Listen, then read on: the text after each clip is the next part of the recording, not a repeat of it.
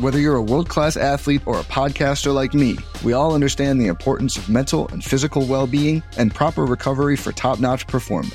That's why I'm excited that Unifyd Healing is sponsoring this podcast. Unifyd Healing is a new and super innovative global network of wellness centers powered by Energy Enhancement System, or EE System. If you haven't heard of the EE System, you'll want to listen up. This technology promotes wellness, deep relaxation, purification, and rejuvenation. At hundreds of locations across the globe, access to a center is easy and affordable. Interested in experiencing the EE system technology for yourself? Go to unifydhealing.com slash bluewire to learn more and find a center near you. That's U-N-I-F-Y-D healing.com slash bluewire. No material or testimonials on the Unifyd Healing website are intended to be viewed as medical advice or a substitute for professional medical advice, diagnosis, or treatment. Always seek the advice of your physician or other qualified healthcare provider with any questions you may have regarding a medical condition or treatment and before undertaking a new healthcare regimen, including EE system. What is going on, everyone? Casey Adams here. Welcome back to the Rise of the Young podcast. On today's episode, we have Dave Rubin from the Rubin Report. Dave Rubin is an American political commentator, comedian, YouTube personality, and talk show host. He is the creator and host of The Rubin Report, a political talk show on Blaze TV and YouTube.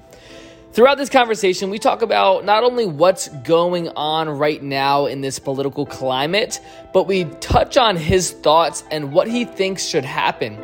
So, that being said, if you enjoy this episode, please share it with a friend.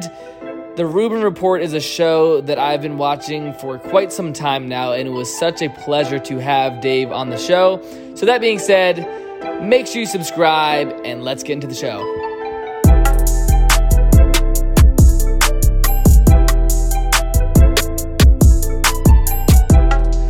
Right, what is going on, everyone? Casey Adams here. Welcome back to the Rise of the Young podcast. On today's episode, we have Dave Rubin from the Rubin Report here with us. Thanks so much for coming on the show, Dave. It's good to be with you. You know, I realize at 43, where do I fall on the Rise of the Young scale? That's like. I'm like almost boomer now. I think. I love it. It's actually uh, it's interesting because when I when I first came up with the show name, um, it's not only about the youth, but it's about the young entrepreneurs that are listening. And when I sat down with Larry King, right, we talked about the age gap, having a 67 year age gap between myself and him.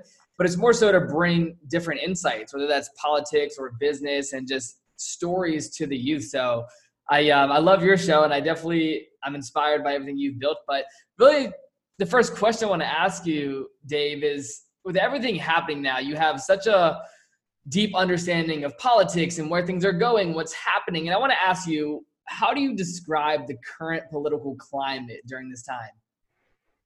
Well, it's a mess, to put it mildly. Um, you know, what's happening right now between the riots, the protests, the way the media is covering it, I mean, just absolutely everything happening right now is all of the stuff that myself and I'd say about 20 or 30 other people online have been talking about for about four years. And suddenly it's all kind of burst forth. Uh, you know, these ideas that we just put out there, where it's just sort of like an accepted idea that America suffers from systemic racism, meaning that there is racism built into the system. The implication being that racism is in law that stops people from doing certain things uh, that notion is thought of as true to the average American, but it is completely untrue. We have individual rights in America, meaning that there are no laws that stop you from doing anything, whether you're a male or a female, or gay or straight, or black or white, or whatever it might be, or however you you identify in terms of your gender or anything else. Now we have had some problems with that over the years, right? We had slavery, uh, and then we freed the slaves, and then eventually black people could vote. These, this is a beautiful arc of history. Women couldn't vote, then women could vote. Gay people couldn't get married, now they can get married. We've always bent the arc of justice towards more freedom and liberty. That's a beautiful thing. But unfortunately, the way the media pushes every story that somehow we're this evil, racist, uh, you know, patriarchal, uh, authoritarian system people believe it and it ain't true. So so for you and your audience like if you want to affect young entrepreneurs and people to go out there and build a great product or have a great idea and get out there man there is nothing stopping you in the united states but yourself. If you work hard and you've got a good idea you can absolutely do it and you're the only one that can stop yourself. That doesn't mean it's going to be easy. I guarantee you it's going to be hard. I'm, I'm running several businesses right now. Trust me, it ain't easy.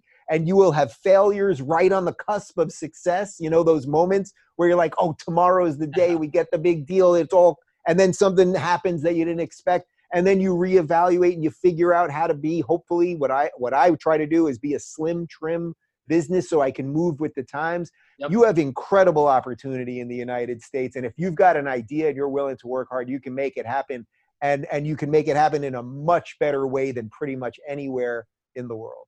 Absolutely. And just speaking on starting a business and entrepreneurship i'd love for you to dive into when you started your first company and what that pro and that what that journey was like because you have such a presence now and such a voice.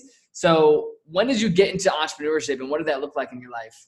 You know it's kind of funny because you know i'm mostly known for talking online and interviewing people and that kind of stuff but actually in many ways i'm most proud of the businesses that I've grown because they're an extension of the ideas that I talk about on the show. So when I talk about limited government and I talk about low taxes and competition and the free market, all of those things, those are all concepts that were solidified in my mind because I was running a business and I can see actually how they work. When when I pay less in taxes, I can hire more people. I can give better bonuses. And guess what happens? Then my guys in turn want to work harder for me because they're being treated better. I pay 100% of all my employees' health insurance. It's not because I'm Jesus. It's because I thought, whoa, you know, if I pay these guys well, which I pay all my guys well, uh, and then I take care of their benefits, they'll have a vested interest in doing better work. And by them doing better work, guess what?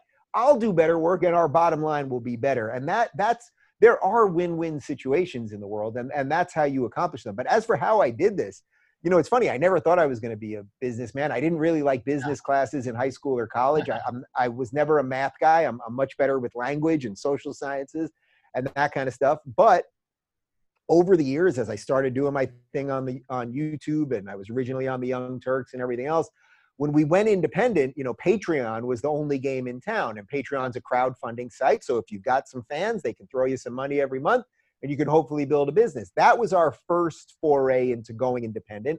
And then at the time, I was renting a studio for a while. And then I thought, well, I'm not fully independent because I'm still renting a studio from somebody and I'm still crowdfunding on Patreon and I don't own Patreon. Patreon can, could give me the boot at some point. So eventually I saved up enough money and I took out a couple loans and I bought a house. And right now I'm in my garage. This is my garage. We've built a television quality studio. One of the bedrooms right there is the control room. One of the other bedrooms is the green room when we used to actually do interviews in person, which hopefully we'll start doing again soon. Um, and then after that, I thought, well, okay, now I, I own my product. I'm in my house. I'm shooting my show, but but I still don't own uh, the the monetization part, meaning I'm going through Patreon. So I thought, all right, let's start something else. So then I started uh, a company that eventually became locals.com, which is my tech company now. And we started figuring out, hey, I don't need Patreon. I'll build a payment. Pro- we'll, we'll, we'll do the payment processing on my site on RubinReport.com. People can subscribe directly there. And, and that's how we're going to build it.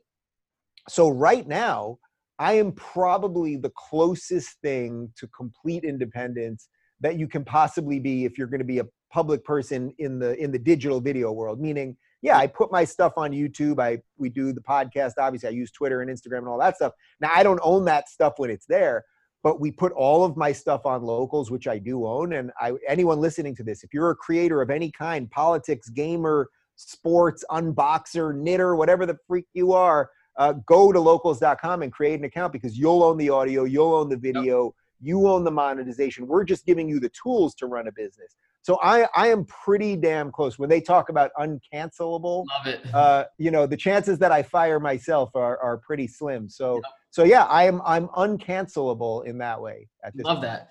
I, I want to talk about how you know over the last decade, just broadcasting has changed so much, and you've adapted so well to all the changes. Where do you see it going long term with podcasting and YouTube broadcasting? Because you're someone that's on top of their game and you have a very unique insight because you've, you know, like like you just said, have become independent and you've also been a part of a network, right? So where do you see the future of podcasting and broadcasting going? Yeah, well, networks will not exist as networks. The idea that you need a CNN to sort of categorize who all these people are and watch it in some sort of linear fashion six o'clock, seven o'clock, eight o'clock, et cetera, et cetera, every day. You know, it partly explains why the world is such a mess right now. Yeah. They need to keep you watching all the time so you watch those commercials. They need to stretch out stories and keep you yeah. outraged and all that. We do one or two interviews a week here, and then I do some live streams and some other stuff. And people often say to me, Dave, why don't you do more shows? Why don't you do a daily interview show? And it's like, if you give me an hour of your week well, I'm going to go out on the assumption and think you probably listen to a couple other podcasts. Maybe you listen to your podcast. Maybe you listen to Rogan or Sam Harris or whoever it might be. And then you probably also, I hope you have some other hobbies. Maybe you play basketball or you play video games or you watch TV, whatever it is. Like, we got to live full lives. And I think what's happened is everyone thought we have to just be obsessed with all of this content all the time. And what I'd rather do is make something that is of high quality, right? Like this, what you're seeing right now, I could be on broadcast, I could be on HBO tomorrow. Yeah. If, if they called me tomorrow, we, we could be on HBO right here. So it's not that we cut costs. We, we, we had to spend a lot of money to make it look the way it looks. Yep. Um, but I think that ultimately what will happen is networks will crumble. So you will create your own network. That's that's one of the things we're doing with locals is I can choose who I want to associate with in my network and then they can create whatever they want. So right now we've got guys like Scott Adams on there and Bridget Phetasy and Michael Malice.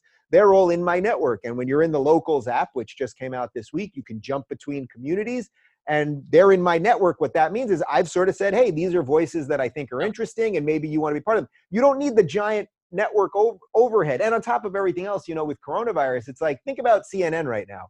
They've got yeah. massive studios in New York and DC, wherever it is that they have put millions and millions and millions of dollars into. They're completely empty right now. They've got their guys all working from home. Think how much money they're saving. Now that's kind of scary if you're a lighting guy that's on set and you're you're in the union and all that stuff. So I have sympathy with the people losing their jobs, but you know, industries change, right? The coal industry has changed, the industrial revolution changed things, the newspaper industry changes. Yep. And I think if you're if you're slim and trim and smart uh, there will be nothing that can stop you. So I think what you're doing, what I'm doing, this this just kind of independent guy that's got something to say, guy or gal, you got something to say, and you do it effectively, and you know how to communicate. You can figure out how to succeed. Love that. I sort of want to change gears here a little bit because I think someone, you know, I'm 19 years old and I have a lot of 18 to 25 year olds that listen. We we respect your opinion as someone that has such a high quality voice in the political atmosphere. How do you how do you think Trump is handling this situation? So by this situation, you you mean the protests and the riots? Yes, right? everything. Yeah. Well, look, I mean, here's the uncomfortable truth that nobody wants to talk about. Minnesota, where where George Floyd, Minneapolis specifically, where George Floyd was killed, um, has a Democratic mayor, a Democratic city council, the entire state is Democrats. Um, Ferguson, last time one of these big riot situations happened, it's run by Democrats. Atlanta's run by Democrats. Chicago, where they had something like 90 shootings this weekend, but nobody talks about it, unfortunately, because it's usually black on black crime. It's a Democratic mayor. So the idea that we're blaming, or not we, but the idea that the mainstream is blaming Trump for all of this, you know, before Corona, before the riots, black unemployment was at an all time low. Uh, Trump talked about that in his uh, State of the Union, and the Congressional Black Caucus and the Democrats sat there silently. They didn't applaud that because unfortunately everything has become so partisan. I don't think Trump is racist. I don't think Trump is homophobic. I think Trump's a kind of flawed guy who's a capitalist who, who loves America, who has a funny way of speaking, and he's orange and has crazy hair. But I think I think he wants to live in a free country that's free for all people. The idea that this whole thing has been turned on him as if Trump imported racism somehow. It's like, you know, you'd have to show me the evidence. You'd have to say, all right, well, who was president before Trump? Well, okay, Obama was president. So show me the evidence that things were so much better for, for black people uh, during Obama, and suddenly they've got so much worse under Trump. And of course, that evidence doesn't exist. So how do I think Trump is doing? I basically think he's doing fine. And I would say uh, even beyond that, well, I'll even say more than that. I think he's doing better than fine. You know, I wish he was a slightly better communicator when it comes to like let's all tone down the rhetoric. He's not good at that for sure, right? He always ratchets it, ratchet it ratchets the whole thing up as they do as well. So then it becomes this like endless cycle. Um, but I think he's done a I think he's done a pretty good job. And look, at the end of the day, if November rolls around and the choice is between Trump, who will represent law and order, and the Democrats, who basically are saying we're defunding the police, we're going to bow in front of protesters, we're going to wash their feet, we're going to take guns away. Well, he's going to win in a freaking landslide. Yeah. Yeah. How do you believe this is going to affect voter turnout later this year? I mean, look, you could look at just look at the little things right now. Uh, not not the little things. Just look at some of the sort of key issues that that we're thinking about at the at the level beneath racism. Like it seems like everything's about racism right now, but there's a lot of issues right beneath that. Guns right now. People are buying guns in crazy numbers right now. I'm here in Los Angeles where everyone is a blue state anti-gun liberal progressive I have friends that just bought guns this weekend. I'm talking to a couple gun dealers. I'm hearing people that never thought that they would be considering this suddenly buying guns. So the point is that plays well to Trump. Uh, if you look at coronavirus, well, you know, Trump was trying to shut down travel from China early on. I think borders plays well right now. I think people understand that. Unfortunately, I don't know what the left stands for anymore, other than sort of destroying the system. I, I don't know where the good Democrats want. I, I don't like to make everything about left versus right. But I think what's happening basically is if, if you think that the experiment of America is a pretty decent experiment, if you if you think we've created something decent here that has existed for over 200 years and given so many people opportunity, and even you know everyone still wants to get into America, nobody's leaving. We don't. Trump would Trump ain't stopping anybody from leaving. But these people that'll tell you it's an evil, racist, patriarchal, genocidal, oppressive state they don't go anywhere, right? So it's like you know they don't really mean it. They're not really serious actors, and if you want that experiment to continue, um, I mean, it's crazy for me to say as a guy that did not vote for Trump the first time around. I voted for Gary Johnson, the Libertarian. But if the choice is Trump or chaos, well, you obviously have to vote Trump. Yep. I want to change gears to your book, Don't Burn This Book. Yeah. You recently published it. What does the book mean to you and why did you write it? Well, what it means to me is I, I want people to fight for what they believe in. So it's like, I, I don't know all your political beliefs, obviously, but if you have a couple positions or, or many positions that are completely the reverse of mine, but you've come to them through thinking and through facts and reasoning and logic, well, then that's a beautiful thing. Let's argue them out, right? And I'm sure if we sat here long enough, we could probably find a couple things that we have some disagreement on, and, and then that's great. What I what I wrote the book the reason I wrote the book was because people have stopped thinking about things. They just get handed information. America's racist. Well, what are you going to do? If America's racist and oppressive, you have a right to suddenly, and, and Nazis are in charge, well, suddenly you can burn down buildings. And we're seeing the fruits of that. What, in many ways, it's funny because I, I finished writing this book back in July of 2019. We're in June of 2020. So I finished writing this thing in, in okay 11 months ago and i you know then you edit it for a while the, the publishing process takes a long time but i haven't touched the book itself since since november is when we finished the editing but the things that i talk about in the book i talk about policing i talk about the myth of systemic racism the myth of the gender pay gap all these these are things that we're talking about right now states rights suddenly everyone's talking about states rights if you live in a blue state where they're they're putting you under crazy lockdown and they're talking about taking away the police. You might want to move to a red state. Yeah. Then I, I, feel bad for the red state people because then they import all of these blue state people who then wreck their states too. Um, but I wrote it because I genuinely want people to think for themselves. You don't have to agree with me on everything, but if you get there, if you get there in an honest way, well, then that's how a pluralistic society can flourish. Yep. So I saw that you've been sitting down with some very interesting people recently, one of them being an ex police officer. I'd love for you to touch on what you learned from these recent conversations with the people that you've been having on your show. Yeah. Well, first off, I mean, again, systemic racism, the way it's being sold to us, the meme of that is not true. There is no racism in the system. Are there individually racist people? Of course. Are you going to come across bigots in real life? Of course. Are you going to come across some people that hate gay people or hate black people or hate Jews? Of course. Th- this is real. It's part of the human condition. And the best thing that you can do is try to show those people why the the error of their ways. That that's all you can do. And and and then really what a society can do is just give people equal rights, which is what the United States has done. I mean, a, a simple number that that's an important one to know is that in 2019 there were nine unarmed black people shot by police. Nine.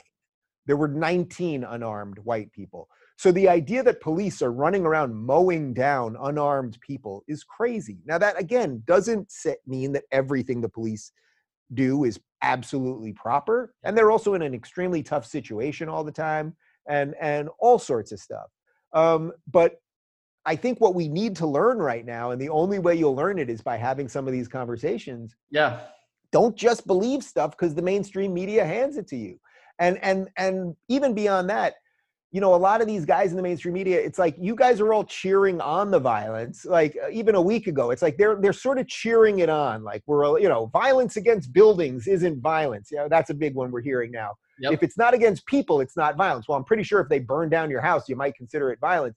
But then suddenly, when the protesters were at CNN trying to like smash through the doors of CNN, their tune suddenly changed.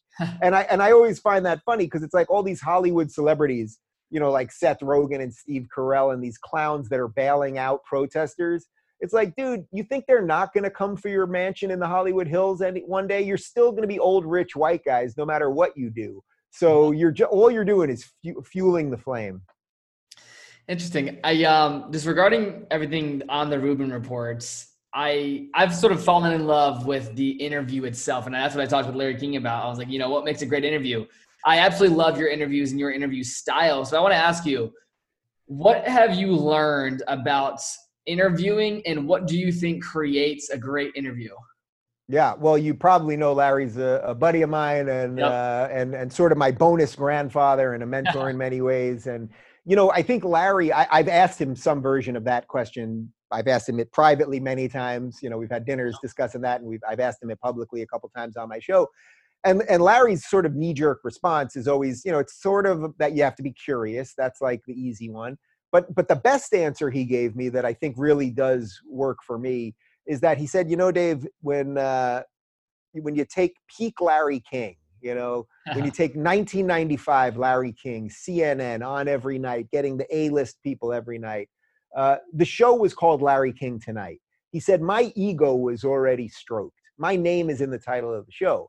And as you know, my name is in the title of this show, The Rubin Report. So I mm. don't sit down with someone thinking that I need to outsmart them or I need to show them up or anything like that. I genuinely, I've treated every guest that I've ever had on exactly the same way, uh, which is that I want to learn uh, a little bit more about how you think. That that really is it. Now, within that, sometimes you're going to have interviews that are better. Sometimes you have interviews that are worse. Sometimes you got to poke somebody a little bit more, prod them a little bit more sometimes somebody is just babbling on and you're going wait a minute i don't think this person even knows what they're talking about but but in a way you can learn from that too so you know it's funny some some people will say well dave you're not combative enough and it's like you know that that may be uh, there may be some legitimacy to that in certain situations maybe i could be more combative and i think by the way sometimes i am i mean i've, I've debated uh, ben shapiro on gay marriage i've debated uh, the death penalty with dennis prager I've dated uh, legalization of drugs with Michael Malice. I mean, I, I do get into these ideas with some people,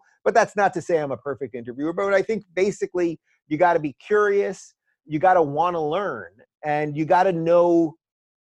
It's not even you got to know. I would say you, you got to sort of be awake enough that if a conversation seems to be going in a certain way, that you don't have to bring it back to some place that you wanted to get it to at the beginning. If it's going somewhere and that's interesting, keep going. Love that with everything happening right now, how have you adapted with your business? Because I know that you talked about you you have an independent studio, you're at your house. So how have you transitioned to more, you know, over Zoom interviews and how have you learned from that? Yeah, it's been interesting. I mean, the first thing we did, right, when all hell was breaking loose with the lockdowns, we realized that we had to secure our internet no matter what, because you know we're, we have Spectrum here, but Spectrum in LA, I, am sure wherever ever, anyone is, Spectrum's not that great. So we had, you know, uh, a satellite put on the roof, and I, I pay for 800 freaking dollars a month for internet right now because yep. it's a direct link with upload download. Because I thought, all right, I'm ahead of the game. Everyone's doing CNN shows out of their kitchen. Well, I've got a studio, but I have to make sure that the internet works properly. So that was like the first thing we did. Uh, we moved my director, who normally directs from my house, from the control room. He now directs remotely. We're working on getting him back in studio. Uh, my associate producer uh, is here today, actually. We've just started bringing him back this week. Um, you know, we had to get all my guys to work remote yep. and my assistant to work remote and everybody else. I think we did a really great job of it. My guys worked incredibly hard. I sent everybody a big box of Omaha steaks for, as a thanks for their for their hard work. Um, but I would say on top of that, you know, we've seen some of the rewards of continued good work. Uh, May was our best month ever on YouTube on virtually every metric from views wow. to monetization. So that's great. And, uh, and we'll continue to be slim and trim. And by the way, I've also learned some things in the course of this, which is that although I would always prefer to do an interview, you know, in person with somebody and sit right across from them, that you know there's something to be said for this the ability to just do an interview on the fly and not wait till somebody's in town and, and do it on skype and the rest of it. And we'll continue to adjust our business accordingly. We have we have no debt. My business has zero debt. Uh, we're, we're completely in the black. And you know i don't i don't overspend on anything but if my guys say hey dave we need this piece of equipment we can make the audio better we can do this with the lights it's like yeah let's do it let's always make the product better love that so you've had many businesses throughout your journey. What advice would you give to a young entrepreneur starting their business today? Man, just do it. First, just do it. That's number one. Uh, there's a great book that I've got right there by a guy who's got a couple bucks, Peter Thiel, Zero to. One. Um, My favorite. You know, the, the, yeah, I mean, the idea, the basic idea of the book is that the Bill Gates of tomorrow is not going to build Microsoft, meaning if you want to change an industry, you got to think about it in an entirely new way. That's how you go to zero to one, as opposed to just making a product that's sort of similar or slightly better than some other existing product. You got to rethink the world, really rethink it. I think that's what I'm trying to do with locals get us off the addiction of big tech and think uh-huh. about social media in a whole new way. I, I view that as a zero to one proposition. But for a young person, if you've got an idea, it doesn't matter if you're 15 and you're watching this. If you've got a good idea, start doing something with it. Whether that means talk to your folks about getting a couple bucks so you can build a prototype or start promoting it or figure out a way to get on Shark Tank or or contact Mark Cuban whose email address is public I think. Like figure out a way if you believe in it and you're passionate about it to just keep going. And and if you if you really believe in it don't let anything stop you. I have had all the failures and the screw ups and the, the, the times where we quit jobs and left health insurance and you know when we left Patreon originally, uh, me, my director, and my producer, we all quit our jobs, no health insurance, and and the morning uh, or the night before we launched on Patreon, I said, listen, I may have really screwed us here. We we may be really screwed in the morning. And guess what? We launched on Patreon, and within a half hour, I knew that we were golden, and and we've been good every time since. So just be ready to fight and go, and no one's going to give you anything. And and learn from people. Try to find somebody who can maybe be a bit of a mentor in in the midst of all of it, and just keep going and going and going. That's it. It sounds cliche, but that's yeah. all you can do. Love that. Last question before we wrap up here, Dave. Just regarding your show, the Rubin Report and politics, is there any key interview that you'd like to have on your show that you haven't had yet? More so a dream interview, and why? Well, you know, the guy that I want on the show more than anybody else still is Bill Maher. And I was actually supposed to be on Bill Maher's show last week, and then okay. uh, they, they canceled us at the last second, but hopefully that'll happen. but the reason the reason I want Bill Maher on is because, as you know, one of the things that I talk about all the time is that leftism, modern leftism, meaning the democratic socialism, the, the Bernie Sanders AOC, big government thing, has nothing to do with liberalism, with true liberalism and I would say that Bill Maher is basically the last liberal that we've got. And I, the the analogy I always use, I don't know if you're a Star Wars guy, but I basically think that the the progressives executed Order 66 on the liberals, and they just they killed most of the Jedi, and there's a couple of them scattered throughout the galaxy. That's kind of where we're at right now. Now, Bill and I, even though I think we're both old school liberals, uh, you know, he really hates Trump. I think he um, he still likes a lot of big government programs that don't make sense to me. But but he's really good on free speech, and I think his general intuition is correct. So I would love to have that conversation because maybe it's a little bit of the changing of the guards. Like I'm slightly a newer version of what he's doing. I don't begrudge him any of that, and I don't even mean that to sound. Um, I don't mean that to sound cocky or anything else. But I think we would have a seriously great conversation about important issues where we agree and where we disagree. So I, I hope it'll happen at some yeah, point. I love that. I appreciate you uh, for for saying that. I look forward to seeing that show happen one day. But before we wrap up, Dave, I want to say thank you so much for coming on this show. And where is the best place for the listeners today to get your book and to learn more about everything you have going on? Yeah, you can go to don'tburnthisbook.com and for everything Rubin Report related, you can go to rubinreport.com, which is rubinreport.com is the first product of locals.com. And if you go to locals.com, you can sign up. We'll build you a community where you own everything from the content to the user data. You set your rules. We're just giving you the keys. What you do with it, it's up to you. Love that. Thanks so much, Dave. All right, thanks.